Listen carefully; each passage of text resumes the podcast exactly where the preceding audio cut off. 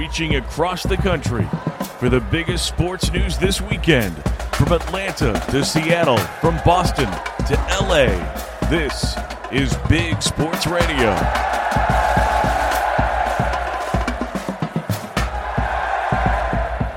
on the air and glad you are with us as well. Larry Smith, Brad Sturdy, Mike Cagley. We've got Joshua Ewing working audio for us. This is Big Sports Radio. Glad you're here. Uh, another weekend of sports is upon us. We'll talk all about it. Uh, four big games in the NFL, as if you need reason to watch.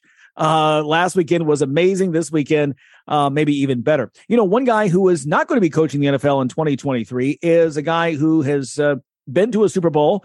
Jim Harbaugh deciding this week that he's uh, not going to go pro. The 59 year old is going to stay in Michigan, in Ann Arbor, for a ninth season um, Wolverines fans, he's the one guy who's uh, taking you to back to back college football playoffs. No one else has done that. So he gets to build on uh, kind of what he started there in Ann Arbor. Yeah, and they're going to be very good again. So I mean, there's a chance they could be back in this. Um, so yeah, I think he's you know that's exactly what you want out of Michigan. You want to be there. I think they came up one game short of where they should have gone this year. They should have beat TCU, but that's pretty. I, I probably shouldn't have beat Ohio State to be honest. If you just go by talent, so that's uh pretty and they shouldn't beat Illinois if you actually went by the you know correct officiating calls. But anyway, another story. But I think um I, I think I do think Harbaugh fits in Michigan. I think he's done a good job and he's gonna be there. I, I, I think this is the last year they can allow him to flirt though. I think next year it's gonna be like, hey, if you you start flirting, just keep going. Because I think they're done. Yeah. Well, and and you also this is two years in a row that he's hurt their recruiting especially compared to what you see putting on the board in terms of recruiting ratings at Ohio State, Georgia, and Alabama. So those are the teams that you're competing with for a national title. And and like I said, I think Harbaugh's a great coach, but boy, this decision to flirt at the time he does is really strange.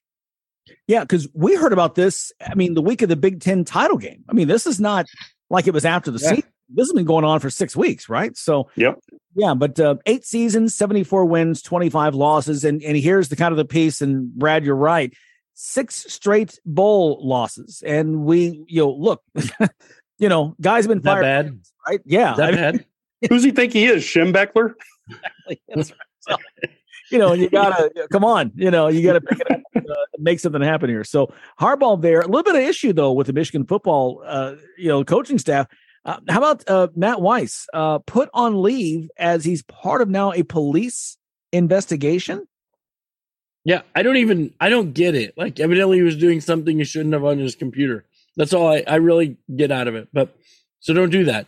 I, I, just they, they needed more to just what they needed more distractions to, you know, hurt their recruiting. Because I'm sure the kids that he was recruiting are like, wait, what's this guy doing? I don't get it.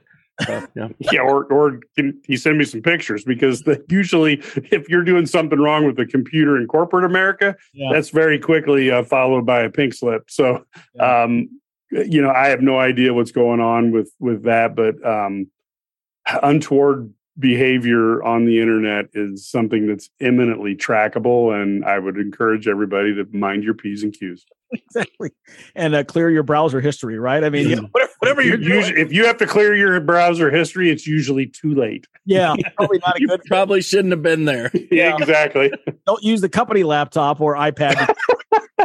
That's where the pink slip gets involved, Larry. Yes, you're right. Anytime it's yeah, computers, internet, and police investigation, that almost never turns out well for the person looking. Doesn't end well. Yeah keep an eye on that. Uh, meanwhile, in Maryland, good news is that their quarterback, uh, Baby Tua, Taulia Tagovailoa, is going to return for his 2023 season. Hey, look, you know they were a team that we felt was really competitive during the year. I mean, they went up almost one at Michigan uh, back in September. Um, went to a bowl game this year. He's got a great offensive-minded coach in Mike Locksley. If you're not going to go high in the draft, um, you know why not uh, take some time? Probably a scene again, you know, in terms of uh, his brother going through some issues again with uh, the concussions and all that. So um, I think this is great for the Terrapins to have him back in play. He's a, he's a, fantastic player.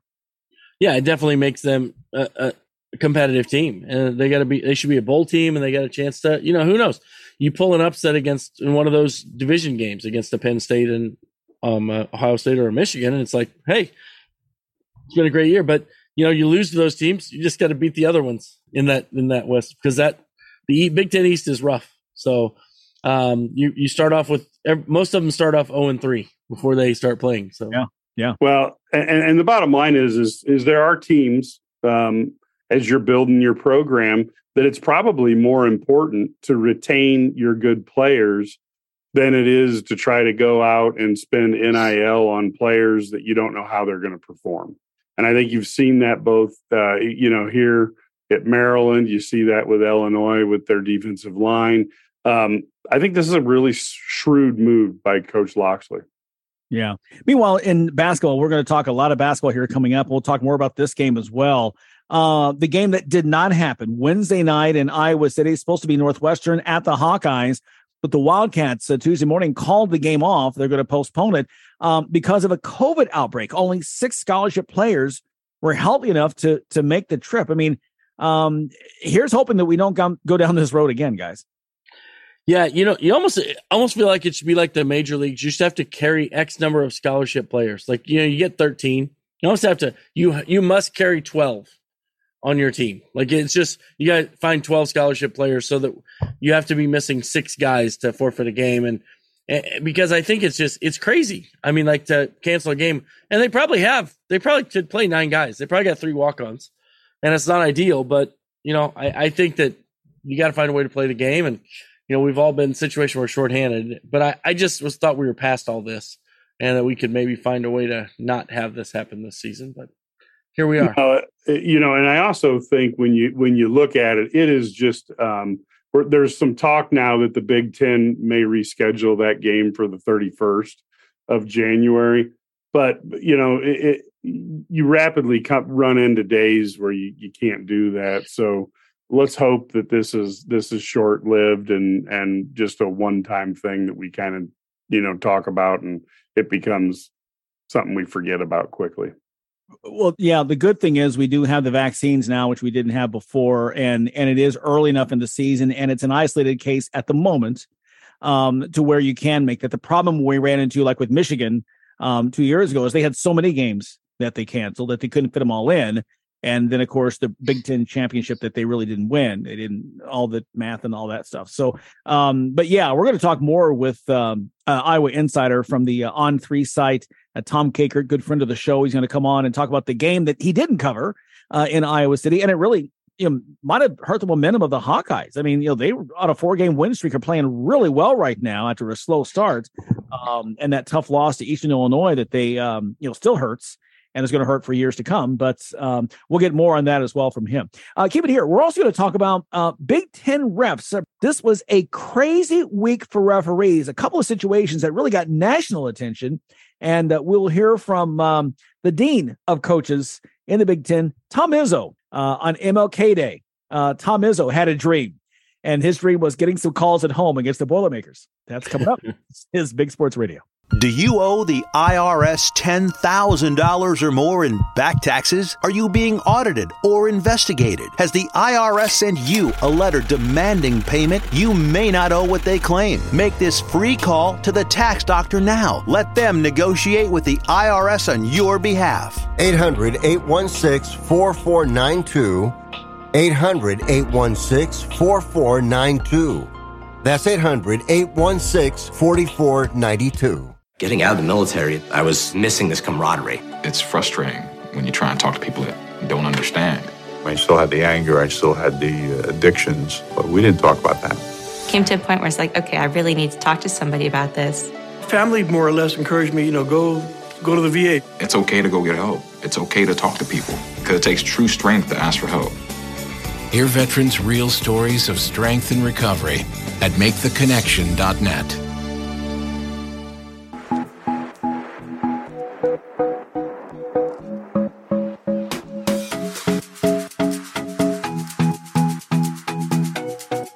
Right back here on Big Sports Radio. As we talked before the break, uh, Big Ten referees, they are not full time. These guys have other jobs, uh, various jobs that they do and do this kind of uh, on the side. And that's kind of been an issue.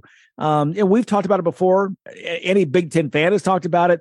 Tom Izzo this week talked a lot about it, guys. And let's set the stage here. Monday, uh, Michigan State in the game and with a shot to to knock off a Big Ten frontrunner and uh, the team ranked third in the nation, Purdue, but they come up just short. And um, uh, well, let's get before we hear from Tom, I'm going to get your thoughts on, on what went down. Well, I hope those officials are better at their other jobs. that's that's my take. No, um, I think Edey's doesn't. He, he gets away with a lot. I mean, I, I thought there was a play where he kind of threw down Sissoko and and he, the foul went on Mady, and so I just I didn't like that call. But you know, overall, he gets away with a lot of things. You know, with the elbows, and I know some of it is his the height of his elbows is the you know, when he chins it is right at everybody else's face because he's bigger. Maybe they should have a rule he's too tall. Like it, maybe it should be a too tall rule, like a seven foot and under league. Sorry, sorry, Zach, you're seven four, can't do it. I don't know. But you know, the funny thing is, is Izzo uses an old sales tactic. He says he's not mad about the referees, and then he goes on with them. I used to do that with with my customers. I'd say, let's not talk about the price. I'd tell them my price was lower. Then I'd talk about my product. Then I'd ask them for the sale, but tell them don't think about price when you're thinking about yes or no.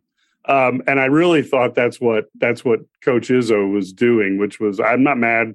It was not about the refs, and then he went and made it about the refs. And it's you know they need to be full time. They need training. They need ability for conditioning and they're put into a bad position and the the league should not be like the NFL and make billions of dollars and not pay for referees for football and bas- and, and football and basketball. And we know that some of these referees are doing four or five games in a week. I mean, they'll travel exactly not only Big Ten, they'll go do other league, other games outside. Exactly. Yeah. You'll go coast to coast. You have a guy in the East Coast one night, and then he's in the Midwest, and then he goes to the West Coast, and then he's back in the East Coast in like in in a week.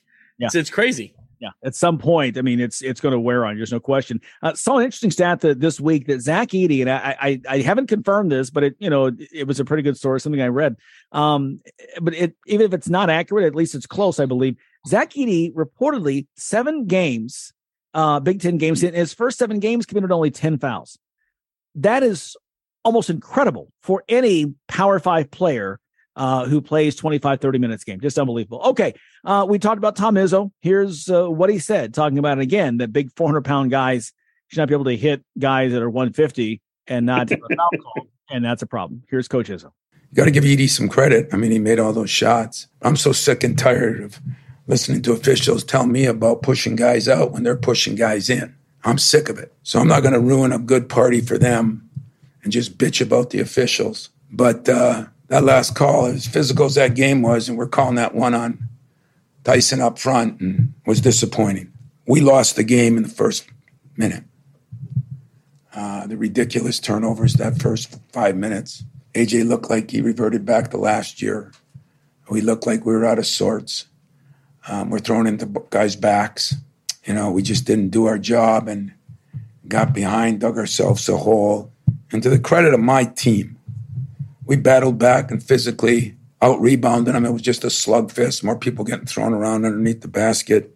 We out rebounded the best rebounding team in the Big Ten and maybe one of the best rebounding teams in the country. We outshot them.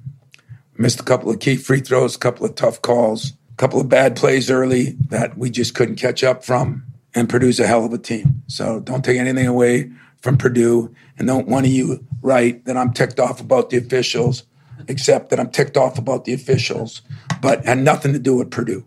Nothing. They did a hell of a job, a hell, hell of a game, hell of a game plan. They went into them.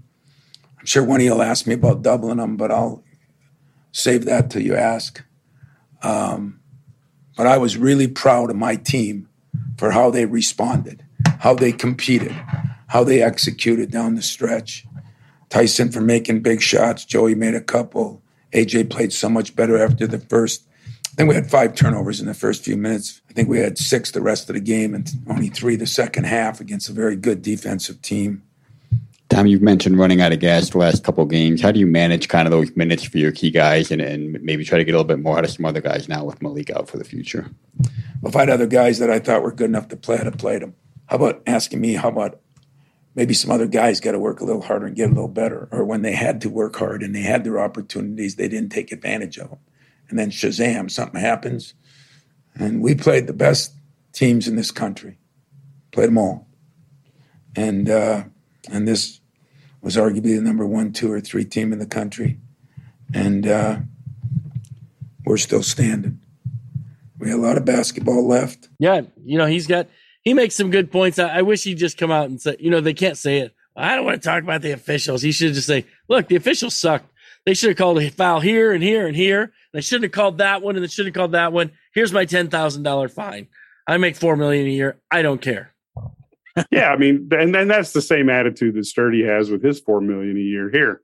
But um, I, I, I tend to agree. You know, again, they put officials in rough places, and and Edey, I will say, in fairness to him, he's so much bigger than everybody else that this year he probably doesn't have to foul very much. He doesn't have a Kofi Cockburn who at least uh, may not be as big as he is, but is stronger. And, and, right now he looks like a kid. You know, he looks like a, a high school kid playing in junior high right now. It's, it's scary. Yeah, he is. Uh, it's unbelievable. But guys, really quick, uh, we want to hear from Matt Painter talking about Edey in just a moment. But here's the thing: we've talked about Purdue and the fouls, and I've always felt that because Purdue seems to get a pass every year, kind of the way they play on fouls. I mean, last year, a lot of times they get into the final five minutes of a game with only two fouls on them. I mean, you know, it, it was, or, or three or four fouls. They were nowhere close to the bonus. Don't you think that hurts them in the postseason when officials from other leagues come in and they call the game differently and Purdue can't adjust? Am I, am I, am I off base with this? No, there's no question. I, I think that, and, and, you look at some of these games, and, and I, I've talked about this the way these games are played and the, the things that they allow, then they don't allow them in the postseason. You get one crew and you haven't learned to play a different way. And I, think that's why you saw, you know, some of these coaches will get out of conference games that are that are different, where they have different officials, different look, so they can get ready for that a little more. But now you go play 18 straight Big Ten games, and you're and plus the tournament, and you're locked in with those same that same group and that same style, and then you get in terms a little different. Yeah, I mean, look, uh, uh, Purdue hasn't been called for grabbing and holding since Lee Rose was the coach back in like 1978. Um, and and they they really haven't had a lot of um, you know tourney uh, success. I don't know if it's a one to one ratio. I mean, there's a lot of factors that go into that, but it does seem like there's a few teams over the last 40 years. Indiana uh, when Knight was there, um, and then the whole Wisconsin era, that somehow it's okay for guys to grab jerseys and hold, and then other teams just haven't really, you know, gotten quite that advantage. And when they get into when they get into the to the final, you know, into the NCAA tournament, it's really hard to to make it to the final four, and only Coach Izzo's been able to win it all. Well, and to your point about Purdue and fouls, and you mentioned Lee Rose. What did Lee Rose do? took Purdue to the Final Four, which no Purdue coach has done ever since. Okay, Matt Painter. Joe Barry, Joe Barry Carroll, though, was I think the key to that. Well, there you go. But but still, 1980 what was yep. All yep. right, uh, Matt Painter, Here he is talking about his his star player. He's a good player, man. He's worked really hard. Obviously, he's very unique um, with all the cargo, um, size. You know, just just a big dude, man. He's just worked on his game and and done a lot for us. And but you know, be able to play those kind of minutes and you know get 17 rebounds is, is pretty impressive. It's pretty impressive for him. But he's someone who's always had you know good cardiovascular, and he's always been able to play. We just had Trevion Williams before, so they split time, so it was easier to you know kind of run those guys in and kind of see who's you know playing well in the game with him. You know Trey's you know had his struggles, and so like it's it's given him a little bit more of a responsibility minute wise, and uh, we got to get Trey going because uh, he's a, he's a really good weapon, but he's he has struggled when he's uh, subbed in here the last couple games. But you know, Zach's been great. Zach's a good leader. He works hard. Um, you know, just just happy for him all the success he's had. And such a close game. Can you reflect on a stretch where uh, Edey had a block, an alley oop, defensive rebound? He just like in a little stretch, he took over the game. Right. We, we try not to go in with predetermined thoughts because everybody everybody defends him differently. Like sometimes the lobs are there, sometimes they're not there at all. You know, sometimes you can duck in and get the ball in the post. Sometimes they just full front and they don't let you have him. Sometimes they they double. So we just try to kind of go off of what we're seeing and and and just try to talk our guys through it, especially when we come out of ATOs, you know, just after timeouts and, and running stuff. But no, he's um, guys normally that size, you know, rebound their area.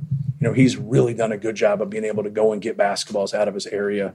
And then his dives are better You know, they're not elite or anything, but he just pulls so many people in. And if you don't, you have those lobs. Now, when you pull them in, you have those cross court passes, or you got the guy behind you, and it just opens things up. And now you got guards and close closeout, so you can get your shot, but then you can also get your drive. So he opens up a lot for us. Matt, this season is, is kind of chaotic, right? There's a lot of movement at the top. There's a lot of people that people Right. are rolling and they don't. I know you've spoken about his versatility, but to have just a safety net that is Zach for you Correct. as you're trying to go through what is, you know, as well as especially in the Big Ten, how much does that kind of help you put your head on the pillow at night? Well, I, I think it's for our players too. Like any anytime guys, um, you got a place to go with the ball. You know, coaches just don't have an abundance of guys that they can go with. Go, you know, hey, we'll just give it to him. We're on the road. Just like you, you just don't. And like tonight, Fletcher Loyer wanted the basketball, and Zach Edey wanted the basketball. And you know, you get some you get some dudes that want the basketball, but I don't know if it's the best decision in the world. You know, but like they really wanted it, and they were going to do something constructive with it. But no, I, I love playing inside out. Uh, I love those big dudes. A lot of people look at our plays and say, "Man, you guys do a great job." If you don't have the horses right there, those plays don't work. You know, you know, it's a player-driven deal, and Zach can get that deep position. But no, he's he's definitely a safety net for all of us, especially in late game situations. Yeah, I love listening to Painter. He's such a he's such a good interview um, in those press conferences. He actually gives answers that make sense, and you know he doesn't. You know, everybody has their shtick that they use. You know, Brad Underwood uses elite. Tom Izzo kind of has the whiny thing. You know, and Matt Painter's just like, hey, let's talk basketball. What are we doing? So there we go. It's fun. And and then you know he he wins very very very often. And then you're like oh, i hate that guy because he just beat our team you know fans across the big ten. Then you listen to him you're like he's a nice guy. Now i really hate him. How do you i mean seriously you know, he talks basketball. He's a lot of fun. He sounds like a guy that you'd want to have over to watch a game and have a couple beers with. I mean you know he, he just puts it all together and and just just a, a tremendous coach and He hasn't smacked any opposing coaches. All those fun things that in the yeah, he hasn't, he hasn't threatened, you know, to get your hand, you know, get your bleep bleep hand off of me. I mean, does he understand that he, you know, he's he's kind of a dinosaur? Yeah, he is. Purdue right now atop the league, and we'll talk uh, more about the Boilermakers a bit later. Stay with us right now. We'll step uh, out of Big Ten basketball and onto uh, the football field. NFL playoffs come up this weekend. We'll get our thoughts on, uh, boy, the fantastic games last weekend and look ahead to what's ahead as well. This is Big Sports Radio. If you're a diabetic, we have great news. You can end the painful finger sticks with a new CGM. Plus, they may be covered by Medicare, Medicaid, or private insurance. If you test and inject daily, you may qualify. Call US Med now to learn more. 800 390 5160. 800 390 5160. 800 390 5160. That's 800 390 5160. If you served in the Marine Corps, by now you know about the contaminated water problem at Camp Lejeune. If you were stationed or worked at Camp Lejeune from 1953 to 1987, you probably have a lot of questions. We have some answers. You could be entitled to compensation. Billions of dollars are being allocated to pay for damages to anyone stationed at Camp Lejeune during that time. Unfortunately, it appears that officials may have known the contaminated water problem existed and did little to protect their men. The Semper Fi code was not honored. If you or someone in your family has developed a serious illness, including various forms of cancer, call this Camp Lejeune legal support line right now. You can't turn back the clock and change what happened, but you can certainly call right now and learn your rights as a Marine. Here's the number Call 800 363 7934. 800 363 7934. That's 800 363 7934. Paid for by Legal Alert Line. You're listening to the Big Sports Radio Network with Larry Smith, Mike Cagley, and Brad Sturdy. Another NFL playoff weekend, and guys, I'm not sure how we topped last week. I mean, um, what a bunch of great games, and and you know the like the NFL needs reasons for us to watch, right? Pretty amazing stuff. I mean, the comeback, right? I mean, Jacksonville comeback was probably one of the most amazing things. My story is I was actually we're driving to Minnesota well during that game. So we're like, hey, let's turn on the game on the radio. And then we look at the score and it's 27 to nothing or whatever. And we're like, never mind. No point watching the game. And then check an hour later. Oh my, we have a football game. So, I mean, that's just an example. It's a lot of fun. Most of the games are very competitive. Um, but most, for the most part, except for the Vikings, um, who I remember we talked about how they had such a low point differential last week. And that was one of the things like they, they played, our, they're going to play close games and it's easy to lose when that happens. So, better that, you know, a lot of chalk making it through. Yeah, and I thought it was interesting because did we see the birth of Daniel Jones as a as a serious quarterback for the for the Giants? There, a guy who under Jason Garrett, you know, couldn't do anything. Uh, under the right coaching staff, he's pretty darn talented, and it was it was really a, a fun weekend. There was there was a lot going on, and I really feel like the Cowboys now about every other year there's a team that blows out a team in the first round and they become the oh my gosh, they're good, and then get trounced the next week. and they're really set up for that when they got to go out and play San Francisco. well, especially the kicker that what missed five extra points. I mean, I thought it was a joke when I when I heard that. You know, but trust me, it, it was a joke when we were watching it too. Yeah, there you go. Exactly, exactly. We know Jacksonville. Um, you know, I, have told you guys before that I did the play by play of the state championship of both of Trevor Lawrence's state championships. And this is a kid as a sophomore, we knew was going to be something special. To throw all those interceptions and to struggle in his first playoff half, and then to have the stones to come back and do what he did is just incredible. I mean, it's unbelievable. Let's talk. Let's let's let's run through these quickly. Uh, Jags and Chiefs, guys. You know, the Chiefs are the Chiefs. They're at home, et cetera, et cetera. I'm not going to count out the Jags in this because this is a team that playing as hot as anybody right now in the NFL, um, considering where they were midseason and how they finished uh, to get here. They did finish strong, Larry, but I'll go ahead and count out the Jags for you. Okay. And I'll take the Chiefs in this one.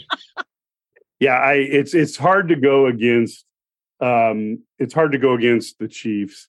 Certainly um, you know, Jacksonville. Um, they're a great story. And of course, you know, the owner's son, Tony Khan, owns uh, AEW Wrestling. So there's a reason to pull for him. but I, I, I got to think that the Chiefs uh, and Andy Reid are the heavy favorites here. And hard to hard eight to go against those guys. Eight and yeah, a half, yeah. eight and a half point favorites. Yeah. Well, that's the early game Saturday. Late game, uh, you mentioned Giants and Eagles. Um, you know, Philadelphia, this is where a lot of the NFL. Anybody any year can be dominant. And uh, the Eagles, I love again with a third round quarterback doing it. This is not a guy making 50 million a year. Um, he's a guy right now for the moment, not for long, on third rounder money in uh, Jalen Hurts. Um, they they did everything right this year, and the, the number the number one seed. Yeah, I, I, like this matchup. I think this is a really good game. Yeah. Um, I, I like the Giant. I think Giants playing well, so I think the Eagles are going to have to have a good week uh, to win this game. One thing about Jalen Hurts, though, if you go back and look at his career, what's he done? He's won. Yeah. Yeah, I know he wanted Alabama and Oklahoma. This dude's now winning at Philadelphia. They you surround him with good talent. He's going to make the right plays. He's maybe he's not, you know, a great quarterback, but he is a very, very good quarterback, and he's a guy you can win with. Yeah, this is a painful game as a Cowboy fan because the New York coach is good. This is a this is another team that reminds me of the nine and seven team that went on won a Super Bowl against the Patriots. Um, their defense is getting hot at the right time, playing just good enough their quarterback is all of a sudden not making any mistakes. And then you've got Philadelphia, who it, literally they've got arguably the best team in football right now. And then when you take a look at their draft that they have set up this year, they are going to supercharge this team. Um, so I, I got to go with Philadelphia, but my gosh, they could be significantly better next year than they were this year. What a nightmare. Wow. Yeah. For Cowboys fans, it is a nightmare. And Daniel Jones, wasn't he like, you know, basically on his way out of New York like a month ago? And now he's won a playoff game. I mean, one of those guys, like, you know, don't count him out too soon. Um, the two Sunday games, uh, Bengals and Bills, the game that we didn't see played in Cincinnati because of the, the terrible incident that we're thankful uh, Damar Hamlin is okay. Um, this is one, you know, I mean, the Bills struggling with with Miami before putting them away last week, and then the Bengals I was at that Cincinnati game and never quite saw a play like that where, you know, it was a loose ball, never hit the ground, the fumble, and then the 98 yard return for the fumble return. Um, and what a job they've done up there with both of these franchises that have really struggled um, throughout most of, uh, you know, the Bills had the glory years, early 90s, but it's great to see these two fan bases get energized. And this should be a great game on Sunday. Yeah, this is fun. I mean, you got the two elite quarterbacks, Joe Yeah. Burrow and, and Josh Allen. I mean, this is this is what it's all about in playoff football. You got these guys, and they're going to go out there and they're going to feel each other out. And then I think in the second half, they're just going to it's going to be who who has the ball last. I mean, I think that's what it's going to come down to: who can who can score last and win this one.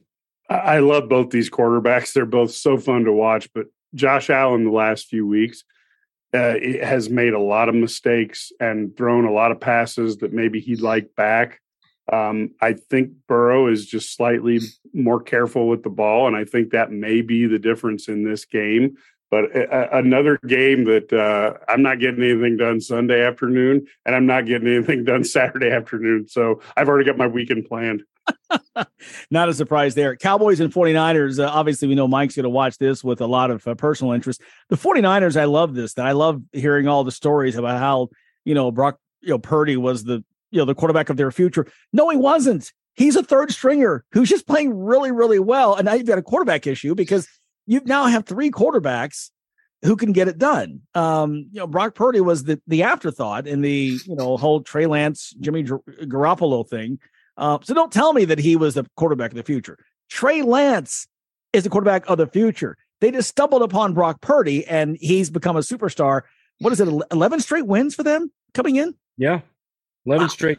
And you know what? The last time that they beat a team that's still alive in the playoffs, what this year was, oh, um, never. So um, we'll see how that plays out um, going forward. So I, I, I think the Niners are good, and that this will be a com- really good game. But I think that there may be the 11 straight man. They have gotten some great breaks with scheduling and and uh, the way it's worked out. So you know, I I don't know. This is your chance, Mike, for your Cowboys to I- make their move. I go back to January. Prescott and their kicker. January 1993, the whole the whole league said the Cowboys were one year away from winning the Super Bowl, and I remember, you know, making a lot of money on that game as the as Emmitt Smith and and the Cowboys played in the mud in San Francisco and and took out the uh, uh, 49ers on their way to their first Super Bowl victory and in what seemed like a long time, you know, 15 years, and then we found out how long they can get between Cowboy Super Bowl victories. But um, it, it, if Dak Prescott can take care of the ball, Dallas can at least be competitive. Um, but this i- i- again, if he takes care of the ball, should be a good game. Hey, hey, stop. All right. You're going against a guy who was a third string quarterback. Come on. Yeah. Cowboys, they got no excuses. You Yeah. should win this game. That's on the road. It's in San Francisco, Brad. Stop. I mean, stop. Yeah, I mean, it- stop. look what happened to the Third-string Raiders. quarterback. All Go those get games. it done. They haven't beat a team that's still alive in the playoffs yet. Here's the thing with the Cowboys. You know, for like what the past 25 years, every August I hear how this is the year But that's only from the dumb Cowboy fans. H- hang on, I know, but this is what I hear that that because they got this guy and this guy, and Jerry went and did this, and then you come to you know early December and you're six and seven, you got to scramble to get into the playoffs. I didn't hear that this year, so I think this is the year that, that the Cowboys I, that that could get it done. But yeah, I agree with Brad. You should get this win. Uh, it should be happen. It should it should happen for them. All right, that's No NFL. excuses from you cowboy people. No excuses. We don't want to hear it. Zip it. Put your wine in. Zippy. Look at me. I'm Zippy Longstock. Yeah, see, we'll see who he decides to overpay next year. We already paid Dak ten million more than he needs. Pay uh, pay Ezekiel Hey, Elliott twelve I got a more sign on my desk at work. It's carved in wood. It says, "Quit your belly aching." That's right. I have I have one too. It's called Jerry's an idiot.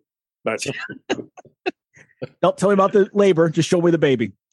Uh, yeah, he, he has nothing to show. Uh, No yeah. baby. All right. We well, that's next week's conversation after you guys lose against the Niners a week after. Yeah. Hey, we got to take a break. More to come. Coming up up next. Packages start at $29.99 a month with signed agreement. Restrictions apply. Speak to a representative for complete offer details. See Vivint.com for license details. Terms and conditions apply. Homeowners, if you're looking for the best in home security and smart home technology at a price you can actually afford, we have great news. Now you can get Vivint's award winning home security systems starting at about a dollar a day. U.S. News and World Report has recognized Vivint as the best professionally installed home security system of 2022. And right now, you can get Vivint's home security technology for about a dollar a day. Plus, get free professional installation from a licensed technician. Protect your home and loved ones for as low as a dollar a day. Call right now for your free home security consultation. 800 613 8053. 800 613 8053. 800 613 8053. That's 800 613 8053.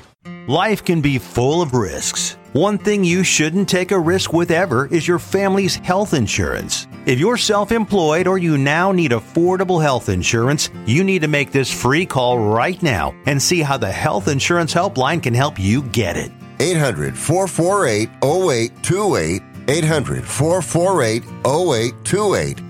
800 448 0828. That's 800 448 0828.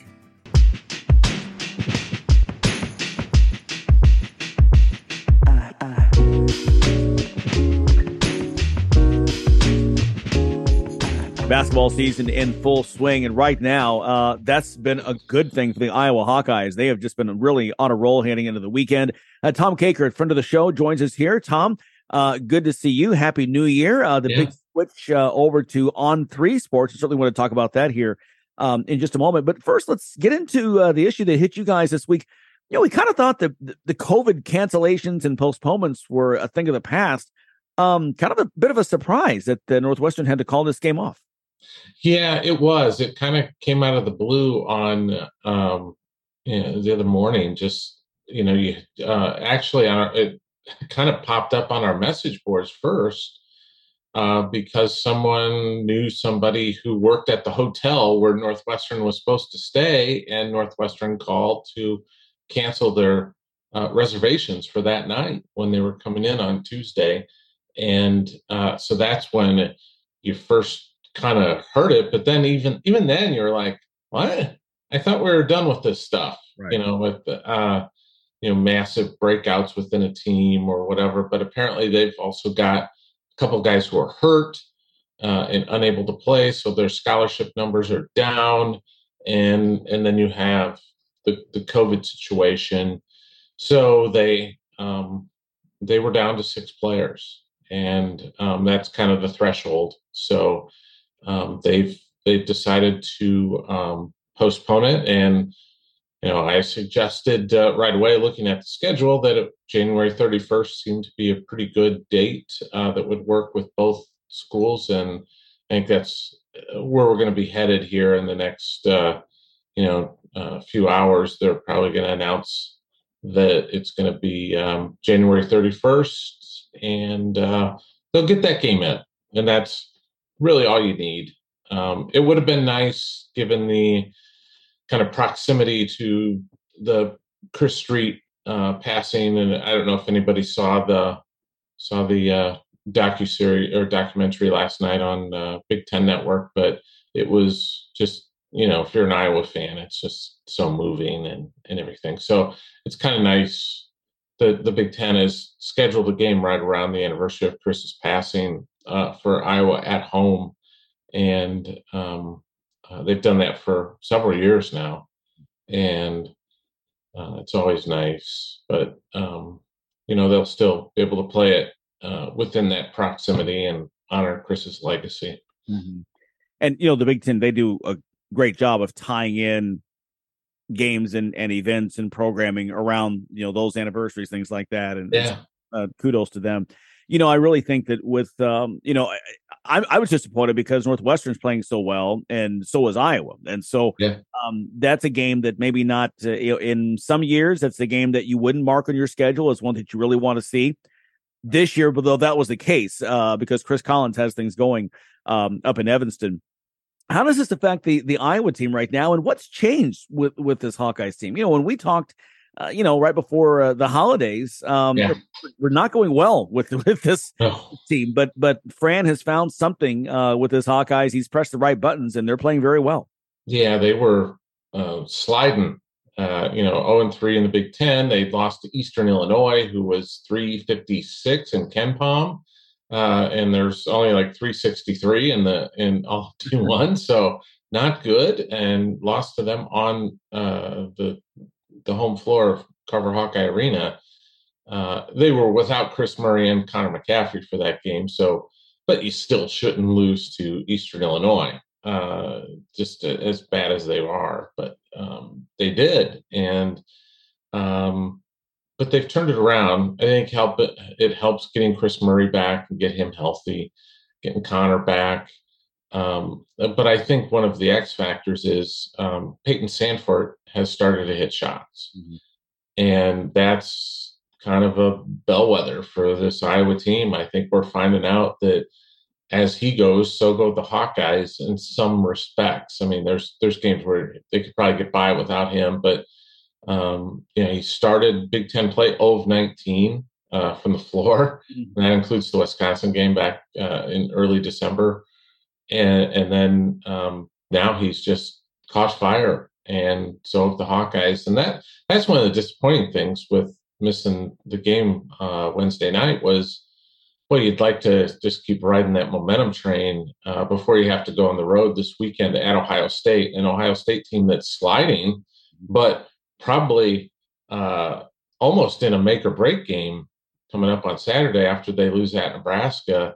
Um, you've got to think that they're uh, backs against the wall kind of thing for for them uh, in Columbus, and then after that, uh, next week Iowa goes to uh, East Lansing, and uh, as you know, Larry, it's never easy to go in at the Breslin Center. Um, you know, with the, the Izzone and everything uh, going on there.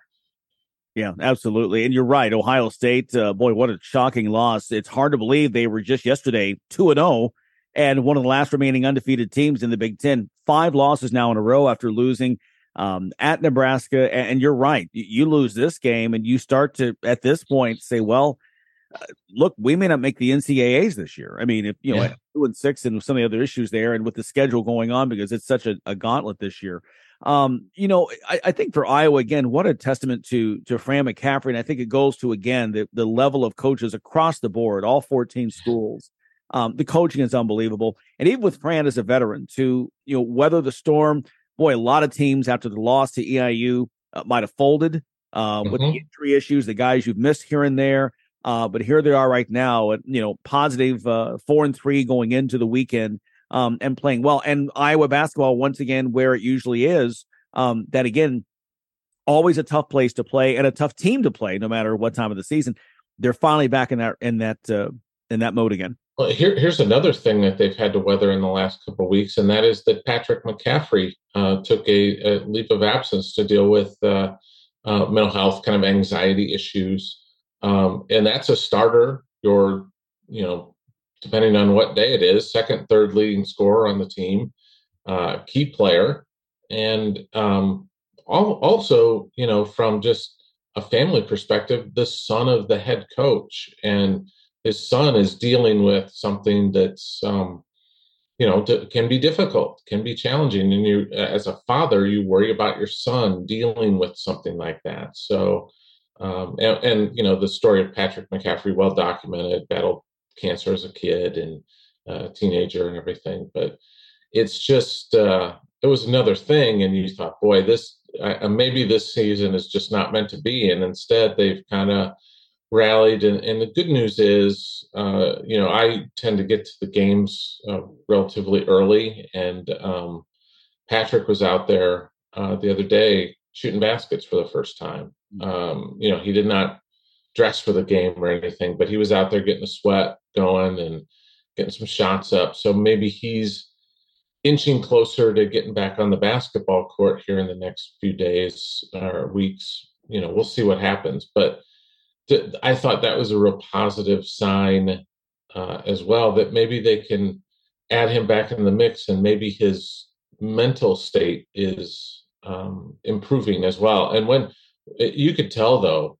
um, he just he he just didn't look right uh, for a couple games, and then um, you, know, you could tell when he was sitting on the bench, he was just it's kind of washed out uh, look to his face, where he was um, you know very pale and uh, sullen, and you could tell that that's not the Patrick McCaffery, the fun-loving, gangly kid that we've come to know and, and enjoy in Iowa City. he wasn't himself, and hopefully he's getting back to himself. That's that'd be a good thing too. Yeah, I think that's a it's a testament. I think to the atmosphere in today's athletic world. I Yeah. hope we're beginning to get to that point. Look, you and I know, not too long ago that would have been frowned upon. Um, oh yeah, the climate has changed, and and and God bless us for that. That that's that's happening. That we can actually, um, everyone's open to say, hey, there's an issue here I need to take care of, and there's that support. Yeah. Uh, not an alienation uh, that goes on. You know, talk about the Big Ten as we're talking to uh, Tom Kakert here of the Iowa On3 site. Um, we, were- we we we talk so much on this show the way this season's setting up. The Big Ten we know is always outstanding, but boy, this year, and uh, and and Ohio State just found out going into Nebraska and and losing at Nebraska. There really are are no gimmies. I mean, Minnesota beat Ohio State in Columbus. I mean, there was a time when you could say, well, at least these two or three teams you can kind of chalk up as W's. Yep. There's no one right now. I saw one projection that actually had possibly 12 Big Ten teams in the NCAA tournament field. And while that sounds ridiculous at the moment, that's not a stretch. I mean, it's it's a it's an amazingly competitive league, even more than usual. Oh, it is, and uh, you're right. There was a day when you know you go into you're you're playing Rutgers or Penn State, uh, somebody like that, Nebraska, and and you could say, yeah, they'll, it'll be a huge upset if they they beat um, you know any of the upper level teams. But now, and you look at Rutgers went to Purdue. Purdue's maybe the toughest place to play in the Big Ten. I mean, that place is just Mackey Arena is tough, a tough environment, and they've went in there and and handed Purdue their only loss of the year. Now Purdue is seems to be above everybody else right now, but I don't know that they're a great team. They're very good. Um, they've probably got the best player in the conference, or the guy who's the toughest to handle when you're seven four and big like Zach Edey. But I, you know, are they uh, um, a gauntlet kind of team that's just gonna uh, take you out? I don't know. Um, it just seems like any night, if you're not playing your best ball, you're going to get it handed to you.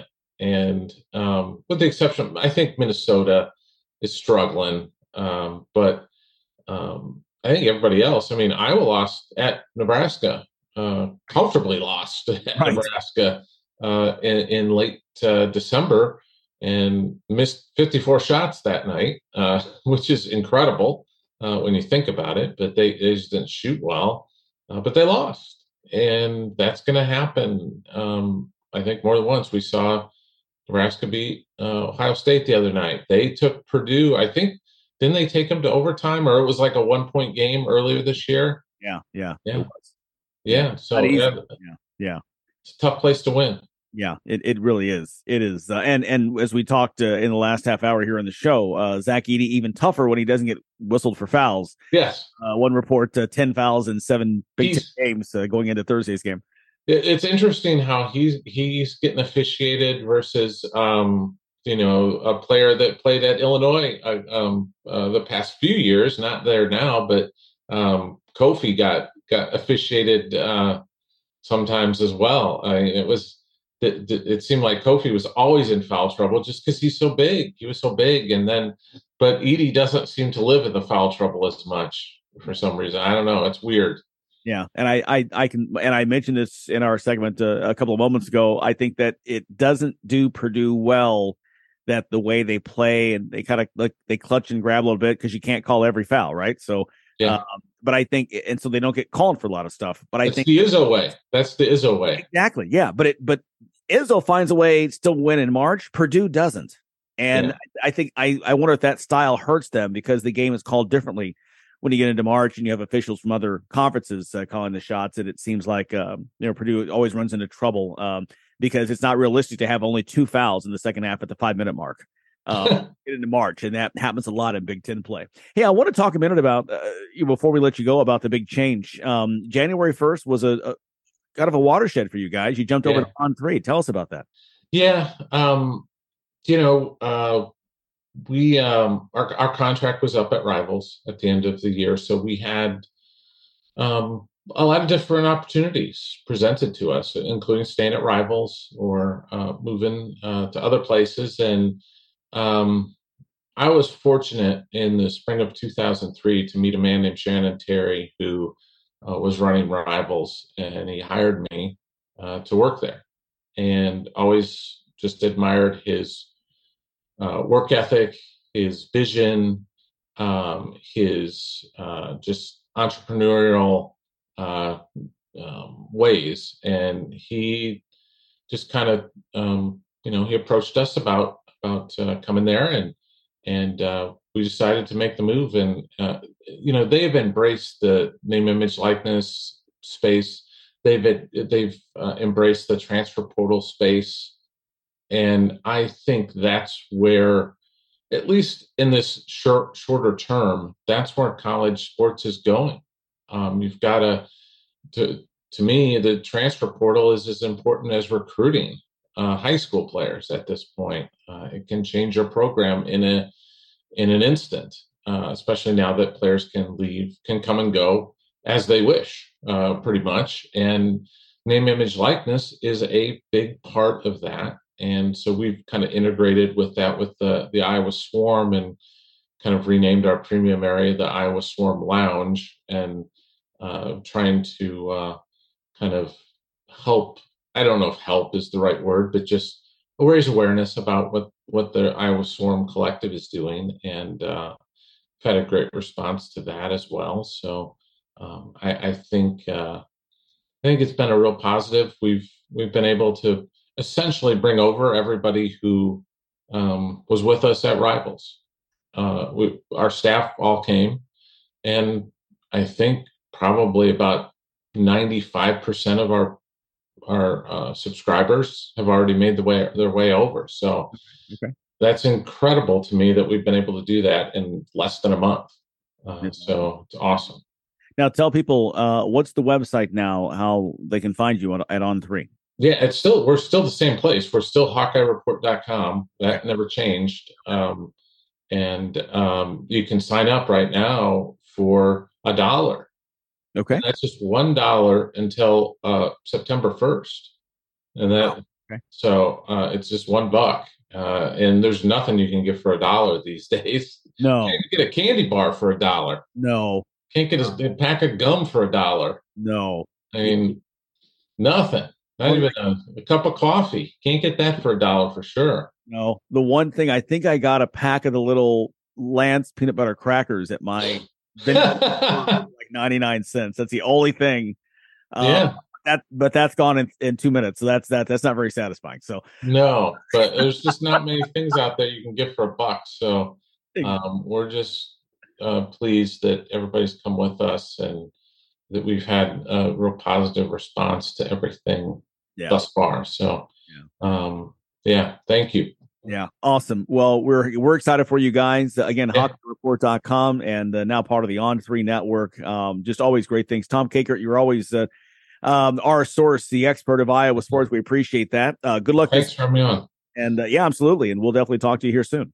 Yeah, we got Iowa, Illinois coming up, so we'll I'm sure we'll uh, visit around that time.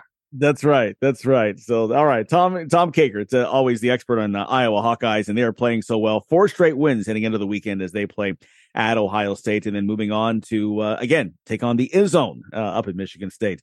Hawkeyes playing well right now. Are you tired of your website making your business look bad? Is your current web developer dropping the ball? Let's face it, if your website isn't making you money, it's broken. Let Neon Rain create a website that turns your visitors into customers. Neon Rain has worked with hundreds of businesses across North America, building custom websites and applications with modern designs that are easy to update and work well on mobile devices. They can do it for you too. What sets Neon Rain apart? They actually deliver on their promises. Call today for a free consultation. 303 957 3092. That's Neon Rain at 303 957 3092. Or visit them at neonrain.com. You're listening to the Big Sports Radio Network with Larry Smith, Mike Cagley, and Brad Sturdy. Our number two of Big Sports Radio, Larry Smith, Mike Cagley, Brad Sturdy here along with you. Um, let's talk about the the games at Thursday night. Um, and start at the top, Purdue. You know they were at Minnesota. Uh, yeah, I know that hope springs eternal for the Gophers when you can say, "Hey, we went into Columbus and we won that game." Uh, but they had no shot at this. Down 31 12 at halftime. This wasn't even close. And uh, Purdue really flexing their muscles on the road uh, up at uh, Williams Arena. Purdue, yeah, they look good. They dominated Minnesota. Minnesota's, I mean, they still haven't, they're still trying to make a basket. 39 points and and then Purdue just grind, you know, just grind them out at the end. You know, once they get that big lead, they can just kind of cruise. Zach Edey goes from lighting up, you know, uh, Michigan State to scoring, just having to score 12 points and six rebounds and block four shots, and yeah, just have an easy game. yeah, and this is this is kind of what we are seeing is the tops and the bottoms of the Big Ten. You've got um, you've got Purdue that looks to be clearly separating themselves from the rest of the conference, and and unfortunately for Minnesota, they're kind of doing the same thing um, on the other end of the of the uh, uh, stick. So, uh, not any surprises there. You know, so um, the one team that's beaten Purdue uh, this season is Rutgers, and and Rutgers coming in number twenty three uh, this week. They go into East Lansing with a chance to get a win on the road. Um, but we know that boy, the Breslin Center is so tough. It's a tough place to play. And and they came up short Thursday night, 70-57. The Spartans get the win and and they climb into a tie for second place along with Rutgers. I think this was a really important game for Michigan State after the loss, you know, that they had against Purdue and the loss to Illinois. And they, it looked like maybe they were, because if you lose this one, now you're going a little bit of spiral, especially at home. So I, I, thought Michigan State did a really nice job of um, defending Rutgers. They really made it hard on them to get things going. Cam Spencer shoots three of 14, but this is Izzo. This is what he does. They're going to guard, they're going to be tough. They're going to be physical and they're going to rebound and they're going to you know, just grind out wins and stay um, stay at the near the top of those Big Ten standings. Yeah, this this is this is where you see that you know those fans that think Tom Izzo is past his prime. They're just they're just wrong. The guy knows how to get his teams. Even this year, you know, there was they were expected not to have the front line and, and be weak, and yet here he is up at the top of the rankings again. I, am not certain why people don't believe in him more. Yeah, I, I don't get it. I mean, they still you look at it overall, they've won eight of the last ten. Um, you know, losses to Illinois and, and then home to Purdue, as Brad mentioned. Um, getting and they he just finds ways to get production out of players. Uh, the freshman sitter Jaxon Kohler career highs with 12 points, 11 rebounds. I mean, you know, he just he looked like that typical fifth year big man that always you know comes up and plays big for Michigan State, but he's only a freshman, a true freshman yep. at that. Um, the first ever player from Utah to play for um, the Spartans, so that's that was pretty cool. On the other side, Rutgers take nothing away from them, uh, five and three in conference again, tied for second behind Purdue, um, and still on the pace to make it to three straight NCAA tournaments for the first time in school history. What a job Steve Pikiell does at Rutgers, and and they even got a commitment from a five star recruit uh, as well, which is something that you never thought you'd see with Rutgers. So, I, I he does a great job. They they're gonna usually they defend very well. They're tough. They're physical. You know they they play Big Ten style basketball, and um, they they they have a few guys though when when they shoot the ball well. They have a few guys when they get hot they can they can really beat about anyone, as we saw with Purdue. Then they're going to have days when you know they they could probably lose to a lot of teams, and we saw that when they you know played Iowa. So this is uh it's going to be an interesting uh, Big Ten season, and Rutgers going to be in the mix though. Yeah, and I really like the um that recruiting win. You know, it, I don't care whether it's the NBA or college basketball. You got a better chance of winning if you bring in the top talent and um, Rutgers having a player like that will be new. Um, and and they're a fun team to watch if you enjoy defense. Um, you know, Cliff on the inside is a nightmare, and um, you know it, it's a team that, again, if you don't have it together, especially playing them on their home floor, you are going to lose. Yeah. Mike, Mike, I got to tell you a funny story. You talked about you know having the better players. I remember going to a coach's clinic and the head coach, college coach was talking and he says, and he looks over to his assistant, what's the key to, we really got to, if we're going to play better and do this? He said, coach, get better players. That's really what it is. So we're talking X's and O's, but the reality it's Jimmy and Joe's. Yes, it is. that's right. Well said. I'm going to write that one down. Um, so that's the two teams at the top on Thursday night. Um, with Rutgers losing, a chance of some other teams to move up. Michigan going on the road and uh, coming up short against Maryland. Look, you know the Xfinity Center, tough place to play. Um, and, but Michigan coming up short, just ten and eight overall now. Um, the Wolverines, and again, you know, you wonder uh, with some of the other teams, you know, what do they have, and can they can they find some consistency uh, night in night out? It's been a struggle. I mean, I you, you expected more from them coming into this year, bringing back Hunter Dickinson, adding Jett Howard, and um, you know they had some. There's some talent there, and they haven't really played up to the level that you, you expected them to play, and so now they have to right the ship moving forward because there's like it's like we've talked about this Big Ten conference. There's no easy games, right? No. So now you've got to find a way to get on a little run here because you're ten and eight. You've got 13 games left. How many do you have to win? You probably have to win eight or nine of those 13 to really even be considered in the because a 14 lost team, 15 lost because Big Ten tournament, probably isn't getting in the tournament.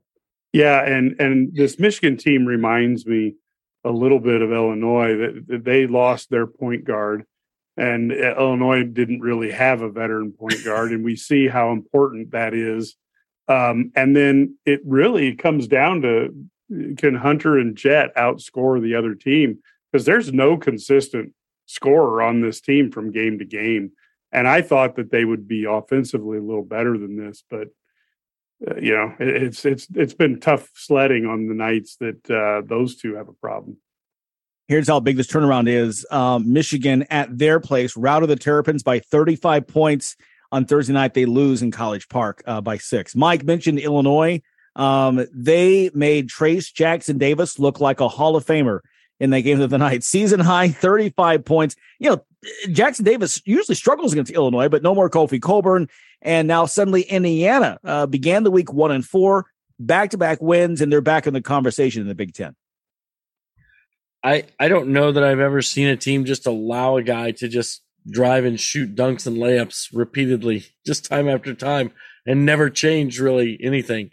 Um, Davis was 15 and 19, such a dominant performances. Best I've seen him play perhaps in his whole career at Indiana. That's how impressive it was. It was he he dominated the game, and Illinois did nothing to try and stop him.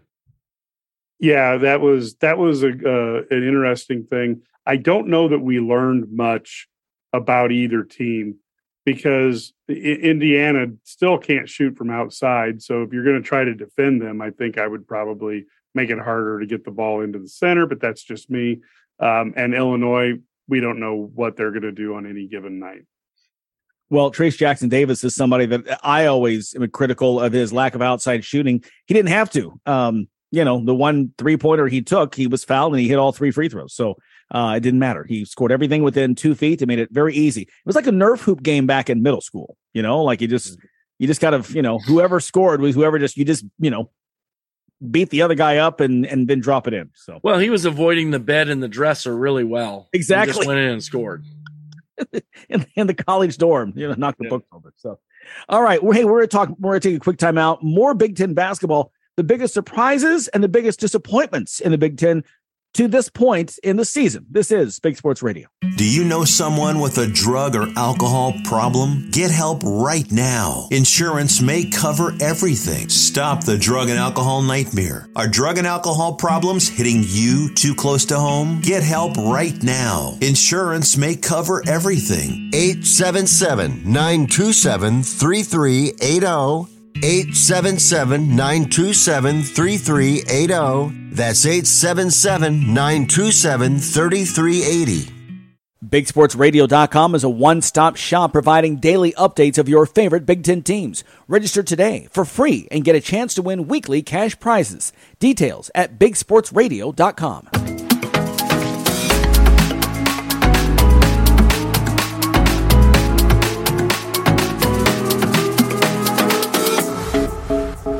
as we uh, continue, we promise we're going to talk a little Big Ten basketball, and here we go, uh, fellas. Right now, almost the halfway point. Most of the teams have played eight games. Uh, it's clear that that Purdue, forgotten in the preseason by everybody, but letting you know they're around. Uh, they're the cream of the crop right now, going into the weekend at seven and one. They are playing well. You have to give them credit. You have to give credit to Matt Painter what he's done, because obviously they have Zach Edey, and that's the game changing part of this. But on the other side, they have they're relying on freshman guards, and they've marched out to an 18 and one start. Um, so that's the kind of you know you got to give them credit. They, they're better defensively a little bit, and they're they're very hard to guard on the offensive end because Edey creates such a mismatch. Yeah, it, it, he is just a beast, and I don't know, I don't know if there's anybody in the Big Ten who can adequately defend him. Um, and and so they are they're going to go through the the league, and I think it's fantastic for those young freshmen. They're not in quite the same stressful position that freshmen are in, where they've got to hit the shot, they've got a guy all over them, and that that determines their success or failure as a team they have to hit a shot after that after the uh, opposing team is triple teamed Edey and they're wide open. And then to their credit they're hitting the wide open shots. And right now to be honest with you if Illinois could hit free throws and they could hit a few open shots they still would have been competitive against Indiana on a night that they didn't play well but they're just not hitting them. Yeah, well, that's I think to your point, Purdue seven and one. Yeah, Zach Edey's a big part of that, but probably right now they're the most consistent team uh, in the Big Ten. As you go up and down and, and look at who is doing what, Michigan State won seven in a row, lost back to back games. They come back and beat Rutgers. Uh, Rutgers has has played well. Uh, Wisconsin lost three straight when Wahl was out. They come back, uh, they get pummeled at Indiana, come back and win. You know, Iowa uh, zero oh and three start, four straight. I mean, it goes on and on and on. Um, you know, and I think that's the thing that, you know, it's funny. It, it, but it's it's such a competitive league. I mean, let's give Purdue that. But again, we'll see if some team can get together and and at the end, you know, kind of, you know, give them a challenge. Who are the top four teams here? That's kind of the conversation when you think about it. It's impossible right now. There there isn't a clear cut three, four, or five teams that's going to contend. We're still another maybe three weeks away from kind of defining who those teams are, and maybe not even then. Yeah, I think it could come down to the wire. I mean. To see who is going to be second in this league. It looks to me like Purdue's going to win, and everyone else is playing for second. Second place right now is one game ahead of you know eighth place, and so there's one game difference in all of those things, and only a game and a half ahead of uh, 11th place. Second place is only a game and a half ahead of 11th place, um, and only two games ahead of 12th place. Just to give you some perspective, that's kind of insane right now. The Big Ten is wide open after that Purdue, and and when you look at some of the wins that we've seen on the on the road, even Northwestern winning at Michigan State, Indiana and Penn State both winning at Illinois, all these, I mean, lots of you know road road wins. That's kind of something we haven't seen as much of in the past from the bottom it's pretty impressive. Yeah, this it's really a little little bit NFL-ish. We're going to have uh, one team at the top with a great record, two teams at the bottom with a bad record, and everybody else at nine and nine or something. You know, it's it's just it's crazy or ten and ten. So um, it, it's crazy the way it's going. The only thing that I've kind of was thinking about, almost laughing to myself, is if if Jett Howard is going to get begged by his dad to stay, one more year instead of going pro to keep that team afloat up in Michigan. But I mean, um, but you know, as soon as you think one team stinks, they turn it around, and then somebody else who's played well, hmm. they go into a shell. Yeah, let's look through this league right now and take Purdue out because I think again we we discussed them and, and we know what they're about and and you know they're the you know anomaly, if you will, in terms of this year's Big Ten. Give me your biggest surprise in the Big Ten so far this season. You know, for me, I, I think it is Purdue because I thought their guards would struggle struggle more. But if I have to go outside of Purdue, the biggest surprise is Northwestern. Uh, just being competitive, three and three, 12 and five, and now now shut down for two games with COVID. So we'll see how that plays out down the road if they're able to recover from that. They're going to have a really condensed schedule. But I, I think they've been the biggest surprise because I thought they would be down there with, you know, Minnesota vying for last place in the in the in the you know just ahead of Minnesota, maybe 12th, 13th, and maybe they'll end up there. But right now, they've been pretty uh eh, pretty competitive, more competitive than I expected.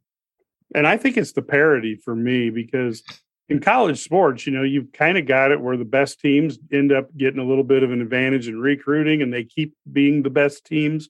And this year, for all those advantages of, of coaches who have long resumes and and recruiting advantages in the rankings, anybody can beat anybody.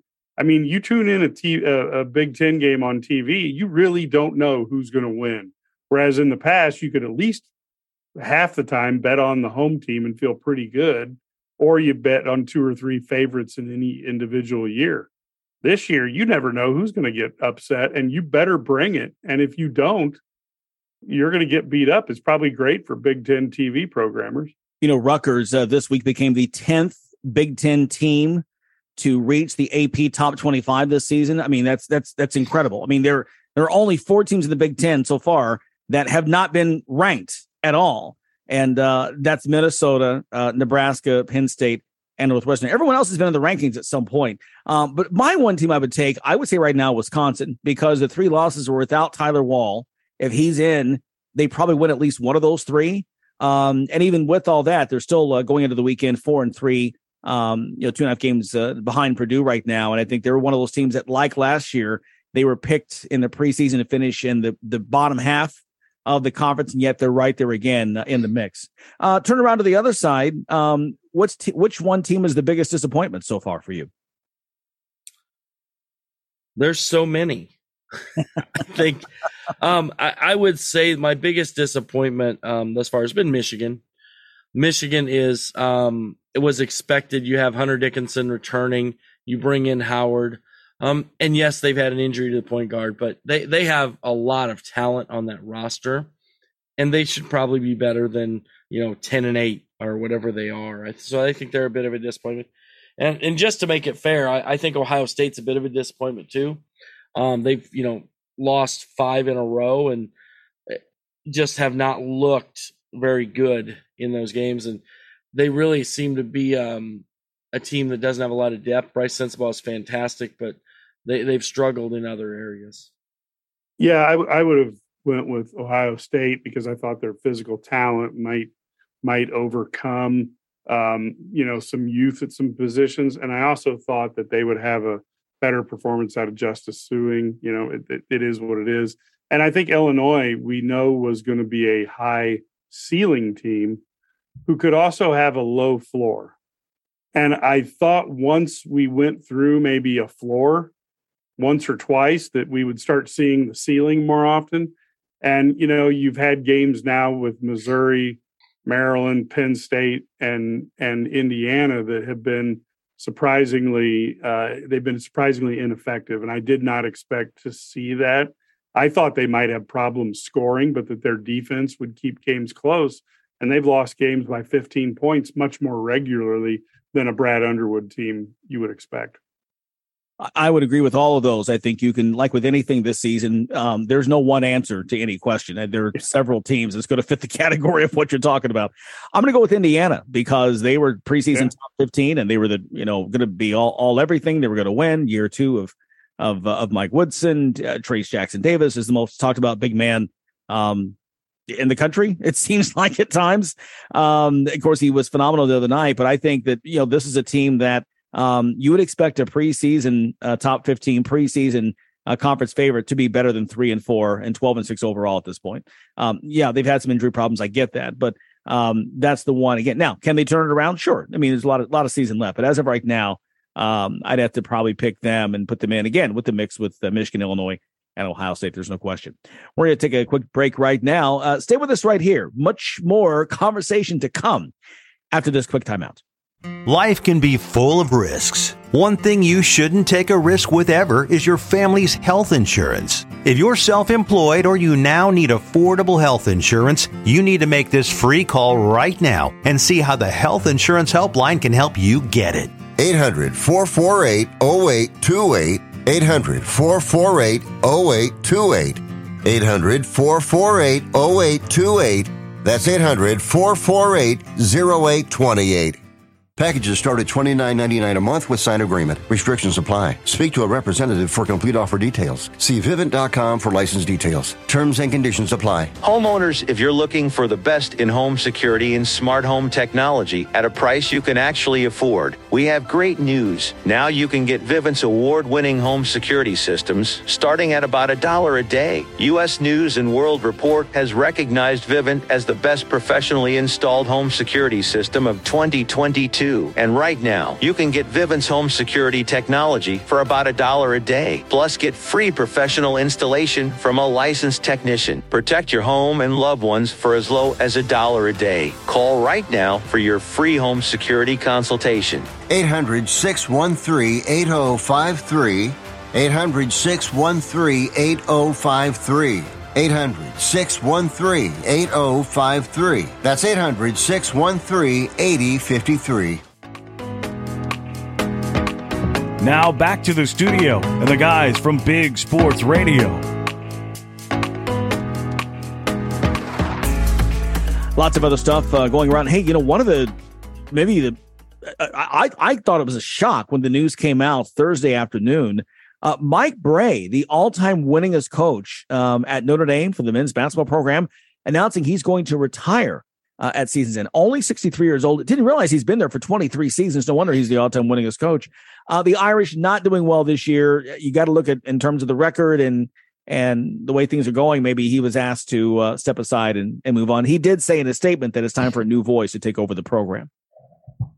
Yeah, it was interesting. Actually, um, couple of weird things happened. Uh, there was a uh, a guy who act a barstool employee who tweeted the day before that he was getting fired, or within twenty or a couple days before he was getting fired within twenty four hours. Then it turns out he he resigned. So I wonder if this wasn't some sort of like it's time to you know we were this guy went to back to back elite eights I think in fifteen and sixteen. So yeah. this is not a guy who has been unsuccessful you know, falling on some hard times. So they wanted him to go out maybe with some class here. I don't think we've seen the last of Mike Brey coaching college basketball, though. He may take a year off, recharge, and there will be an opening, and he'll he'll be a candidate. Yeah, yeah, I like him as a coach. He's he's you know I had the opportunity to see Notre Dame game and sitting in press row.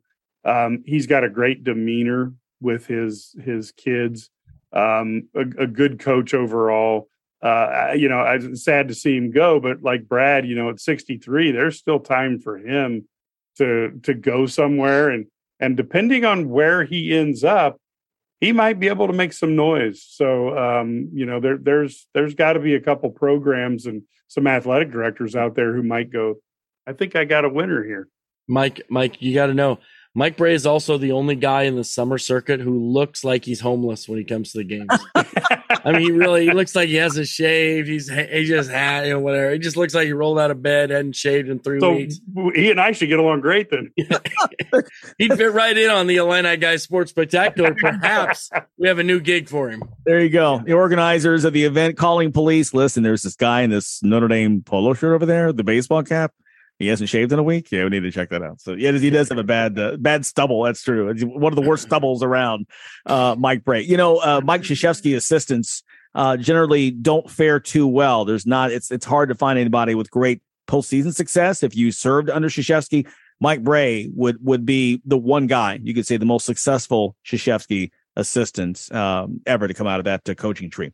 Uh, big news out west. Uh, we thought we'd never see the day. Gonzaga that 76 game, I believe it's is it a conference home win streak? No, I think it's just home win streak. Overall home win streak. Wow, what a run. That's pretty good, right? I mean, 70 some games at, at home and then they lose to Loyola Marymount by one point. Um, big upset. Gonzaga was up to number six in the polls. And, you know, everybody kind of bags on their schedule each year that they don't play as tough a schedule. And, you know, and I think that's valid, but at the same time, it's almost maybe it might be a little better for them to lose a game or two because I think then they become a little bit more um, focused and, and understand what they have to do if they want to make a run in the NCAA tournament. And I don't think they're as good as they have been. They don't have the guard talent that they've had in the past. Yeah, I mean, it's still. I, I think it's probably better to get that out of their system, so it's not like the big thing that that, that everybody's kind of gunning up for and add that stress. But um, I've never been one to to fault somebody. You can only play the people who are on your schedule. you know, and and you know these kids can't control what conference Gonzaga's in. So um, a, a great streak, and and now it's like all other streaks they end. And um, I guess uh, Coach Few will have to see if he can start another one. Yeah, you know Gonzaga, they play just a, a really tough non-conference schedule. Last year, played more uh, you know teams of consequence than Duke did. Um, I mean, look it up. I'm not just hating on Duke. It is. It is what it is. Um, so you know, I, I great. I give them great credit that they schedule as best they can in their situation, and what a program that they've got out there. Okay, little football here, and uh, same time next year. Uh, every January, uh, Tom Brady and Aaron Rodgers stop playing, and then the question is, will they continue playing? I mean, you know, both are you know older than Methuselah. Um, Tom Brady is a free agent. Uh, Aaron Rodgers is not, but again, he's you know it's always the question: Will he hang around? What's next for these two? It's interesting. I mean, you know, I think Rodgers is probably from a physical standpoint, he's a little bit younger, a little still able to play, but and do some things that uh, Brady can't because Brady is as you know he's almost old as Mike, so he's getting up there. So I think that um, I think that Rodgers has a lot of a. There are a lot of people with appeal for Rodgers. I mean, because if you are a quarterback away from winning a Super Bowl and you just need that guy, and you've got the defense or you've got this, he's a guy who can do that for you. I really believe that. Brady, on the other hand, I think he's gonna he that although people will see him as that a quarterback who can come in and win that, I, I think he's past that. I, I, don't think he's that level anymore. I think he's kind of falling back, but he can help you um, because there are a lot of bad quarterbacks in the league, and you know he's going to. If you have a good offensive line, you run the ball and you give him time to throw, he's going to be effective as well. Yeah, it's it's interesting because both Brady and and Rodgers seem to be uh, in the uh, Brett Favre uh, annual retirement stakes sweepstakes, you know, mode. Um, I think each of them would have something to offer. I do think that if you get Rodgers behind the right offensive line with some tools, he can win games. The issue is is a little bit Jeff Georgian. He's not the greatest leader of people, and and, and so you you have to have a strong locker room and leadership presence outside of the quarterback position. Um, Brady, again, you know, I, there's no doubt he's a talented guy, but do you put your your franchise in the hands of somebody who literally could could you know get get just killed, you know, and and it not uh, not use that word exactly, but you know, just who well, could basically be gone. AARP benefits, Mike. So yeah, that's exactly. He and I, he and I, he actually sent me a note on how to file for that. Um, so so well, I did help him out. Discounts there. for the team dinners, right? Because he's there. You go. That's what. That's, that, so maybe he can afford to take his lineman out to the Sizzler and get some discounts. So there you go. Yeah, yeah. Burt Ponderosa. they'll have to go to the early bird special though. Yeah. right. Yeah. Listen, guys, practice at two o'clock. So we're done by three thirty because we're get, we're getting dinner at four. Uh, early bird. I know. I know you're not hungry, but this guy is because because uh, he's old. Tom Brady. You know when you think about who knew that the key to the Bucs wasn't Tom Brady but Bruce Arians, like Arians, once he goes upstairs and, and retires from coaching and goes to the front office, it all falls apart. Five assistants fired this week, including Byron Leftwich, the offensive coordinator, who was the genius, right, of this offense. And he was the guy that that was making it happen. And he's interviewing for head coaching jobs and comes back to be offensive coordinator. And now he's out of a job. I mean, who, who would have thunk it? But hey, uh, as far as Brady goes, you know, one of the possible destinations that's being rumored maybe is Brad Sturdy's Vegas Raiders. Would you want him as your as your guy, as your quarterback? No. Okay. I'll take Rodgers though. Okay. There you go. I'll take Rodgers. But it, you know, the one thing about Brady, Brady might come at a discount. You know, if you if he comes for cheap, you can get him for you know I don't know whatever what's cheap ten million a year or something like that. That's fifteen all. maybe. Yeah, I mean that's cheap, right, for a quarterback. But if he comes for that, then maybe there's an option. I don't know. I, I just don't think that's the answer. I think, you know, Las Vegas needs to get a better quarterback. Now, I, you know who I would take as a Raider, man?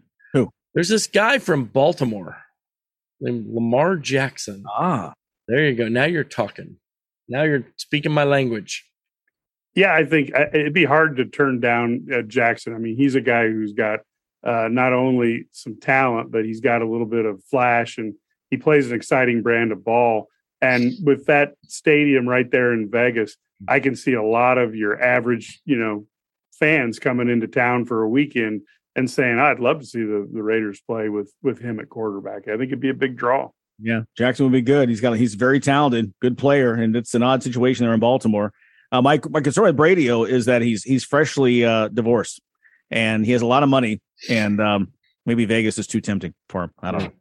Uh, okay. He hasn't won anything since he got divorced. Exactly. Maybe Gisele was the key. He's and he's aged like ten years this year. Like all of a sudden, like he he always he looked 35 until this year, and all of a sudden, like in four months, he aged 10 years. So um, it'll be a good thing. All right, keep it here. Much more to come after this. You're listening to the Big Sports Radio Network with Larry Smith, Mike Cagley, and Brad Sturdy. One team we haven't talked uh, much about because uh, you know they were three and zero oh at one point, lost uh, three straight, and then got the big win against Penn State earlier this week is Wisconsin. The Badgers, as we mentioned uh, earlier this hour, one of 10 teams in the Big Ten to uh, to have been ranked, and they were up into the, the top 15, like 14 at some point before the free fall uh, began. Uh, Brad, is this a Badger team that you still believe in? Well, I mean, they're they're a competitive team. They're going to find a way to win games. Uh, getting Tyler Wahl back, they this might be a really good thing for them because their game on Saturday at Northwestern is canceled because of COVID they're going to have eight days off between the 17th when they played Penn State and their game at Maryland on the 25th. And Tyler Wahl can then maybe get healthy, which then then will make them a better team, a more complete team, more depth, and bringing back you know a key part of their roster before they go to Maryland and then play host Illinois at the end of January. Yeah, and I, and I was really concerned uh, Coach Gard seems to be losing hair at a at a quicker rate. So hopefully this week off of stress of games will help get that full head of lustrous hair that we've been so hoping he could achieve. but I, I, think this Wisconsin team is, is is another team that you know they hit a lull now and then, but th- that team will play defense every night, and the and the nights that they hit well, they're going to cause a lot of problems for just about anybody they play yeah, you know, Cagley, he was waiting on you to share some of your mop, and and he you're not going to do that. So uh, so yeah, he's got to find. I, I, think I lost a hair right, you know, right there. Just yeah, thing is we can't tell. Yeah, Greg Gard talking about uh, hair loss and his team's uh, turnaround uh, earlier this week after the win over Penn State. Greg, I don't think I've heard you describe a game as must win much over the years, but did this feel in that category to some degree? Must win in what regard? like if you don't get this one, then all of a sudden you're going on the road for two after a four game losing streak and must win in terms of I needed to be able to sleep better at night. You know, um, hairline is receding fast enough as it is. I, you know, but the guys needed to, our players needed this because they've been putting forth everything they have. I know it hasn't been easy without Tyler. Was it probably wasn't going to be easy with Tyler. Um, but to see them get rewarded in the smiles in the locker room and the celebrations that um, hey you stay the course. Don't don't uh, don't have a panic attack. Um, but our staff joe did a phenomenal job with the scouting report because this team is is hard to prepare for. And coming off a physical game saturday we just did a simple walkthrough on on Sunday, and fortunately able to apply a lot of our rules to preparation and not have to do a lot of physical pounding and minimized yesterday too with the possessions. Um, and you know, like I said, just find find a way in this league because you're going to go through stretches. Everybody, I mean, I look across the country, Jim, and uh, you can go coast to coast, and really good teams are stumbling a little bit. It's hard over 30 plus games to to stay consistent and because uh, there's so much parity and if you have an injury or two thrown in we've seen that in our league we've seen it other places so nobody's going to feel sorry for you. So you got to learn from it.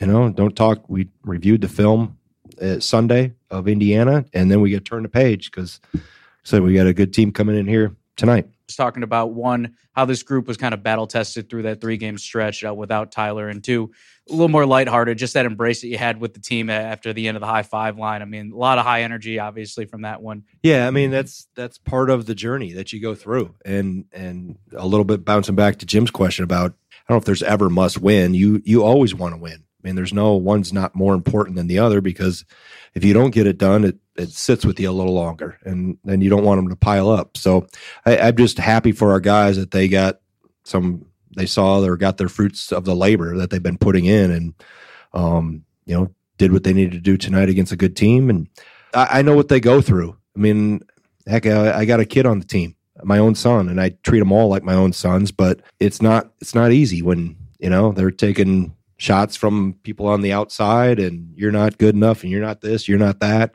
Um, to be able to to see them rally and stick together, and that's always been an important part of every team we've had here that they you stick together through thick and thin. Um, because there's going to be some thin. I can almost guarantee it. You're going to go through some adversity, and and you have to be better because of it. That's that's where you grow as a team.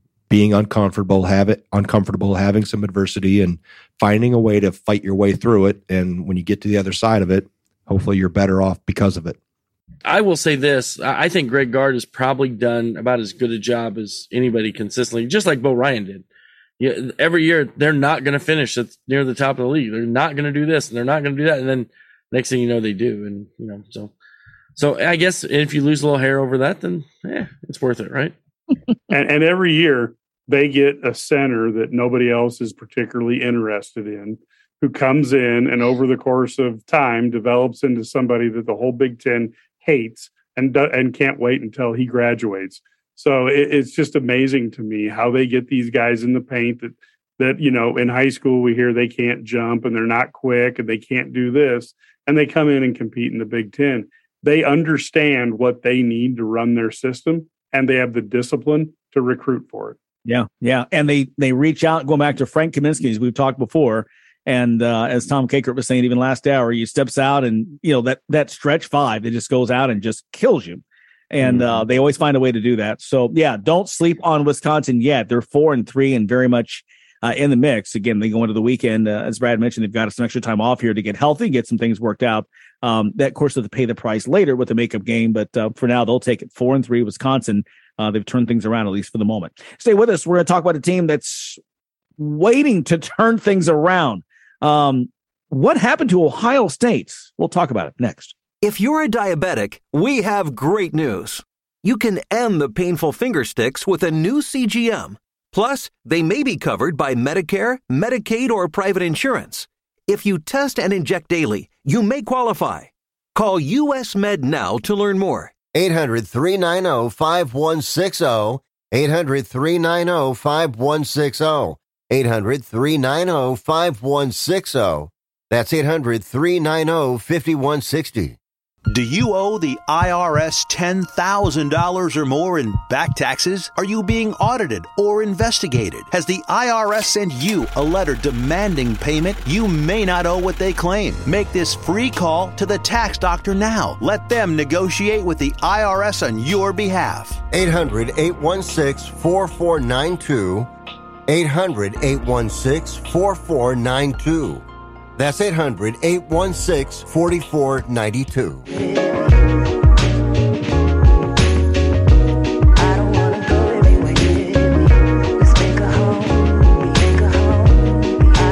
Yep, this is Big Sports Radio. As we have talked uh, more than once, uh, there have been 10 Big Ten teams ranked this season. Um, one of them, Ohio State. Seems like years ago, they were 2 and 0. And at one point, the Buckeyes were one of the last three undefeated teams left in the Big Ten. Since that happened, they have not won since. Five straight losses. Tell us what's up with the Buckeyes. They are really struggling. There's no question. They they you know Sensabaugh Brice Sensabaugh is a fantastic player. They've got some you know Zed Key's a good player in the inside. Justice Sueing. They've got some talent, but man, they just it hasn't been clicking over the past few weeks and um, you know, losing five in a row is not good, and they're gonna. So lucky them, they get to on Saturday they get to play Iowa, who's won four in a row. So maybe the streak continues. Yeah, it's it's an interesting streak because they hadn't been blown out. You know, you, no. see some teams in the Big Ten that are losing by 15 points, and you see, you know, with their streak, they had one game that was a seven point game, but the rest of them have been, you know, three, two, you know, one point, you know, two point games very close. So they got to feel like they're really on the edge of being able to do something. but they need that consistency down the stretch. And and sometimes when you have a younger team, that can be a challenge, especially if the some of your younger players like to have the ball on offense a lot. But it's one of those you wonder just what happened after they because they won their first first two games, you know, the early two games of Big Ten plays, and they go play some more non-conference. The controversial last second win at home against Rutgers to open up. Then you had a comfortable double digit win uh, at Northwestern. Um, but then you turn the calendar and it is literally they are they are over 2023 and now they've got a really tough game on Saturday with Iowa coming in. And as we talked about earlier, Iowa right now a four game win streak, four and three. They're starting to put things together. Even though uh, you know Patrick McCaffery still is is not back yet, as we were from Tom Kakert. Um, you're right, things are close, but you know it when the ball doesn't bounce your way, and it, with this, I mean, what if you don't get the win against Iowa? You get it now. You got to go to Illinois. Uh, you know, tough place to play. Illinois didn't play well last time out, but they've you know they've now won four of the last five. They figured things out. Then you're at Indiana. I mean, it's just you know that it's Wisconsin, that it's Michigan, it's Northwestern, Michigan State. So, um, you know, I guess that's you know where do you if if you this thing can get out of hand real fast, and if you lose against Iowa Saturday, now you're two and six and pretty much done in terms of any you know any chance of finishing. Um, it may be hard at that point to finish in the top four and get that double bye come Big Ten tournament time. Yeah, no question. I, I, think that's what that's kind of what a lot of these teams outside of Purdue are playing for is to get that double bye in the in the conference tournament and get to that Friday. But Ohio State also, and, and I know that they, they still have some work to do if they want to. If you keep losing, then you're not. You know, we talked about they're going to make tournament. If you keep losing, then you're not going to be on the right side of the bubble. You're going to be on the other side of the bubble.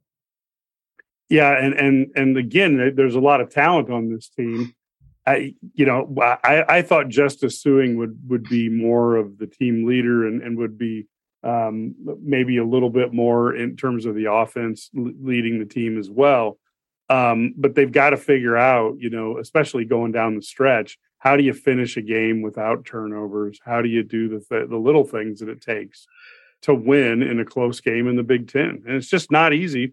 The parity in this league is I, I didn't see it being this tight, and boy, it it leaves no room for mistakes. No, it doesn't. As you guys mentioned, the five single digit losses, but the five um, five losses in a row that ties the longest losing streak uh, in the Chris Holtmann era. I mean, it is one that, and you know, look, we know how serious Ohio State takes all their athletics. And um, that's one, you know, he's been on the hot seat before. Um, someone I, I think, I'm, if I'm not mistaken, has never made it out past the first weekend in the NCAA tournament. And so uh, the more this continues, you have to wonder if maybe he may be looking, and again, I don't know his contracts, I don't know anything about that, but you wonder if maybe there's some rumblings because we've heard that before in terms of his future in Columbus. Yeah, it's always a concern if you don't win enough games, and and they don't, they like winning right? I mean, that that's, you know, we, we were talking about Ryan Day being in, having his job in jeopardy if they didn't, you know, for losing to Michigan. Right. You know, so uh, winning is important there in Columbus, Ohio. Well, eh, you know, basically you've got, um, you know, they're they're worried about the 45 and 6 that Ryan Day is, you know, is head coach of the football team.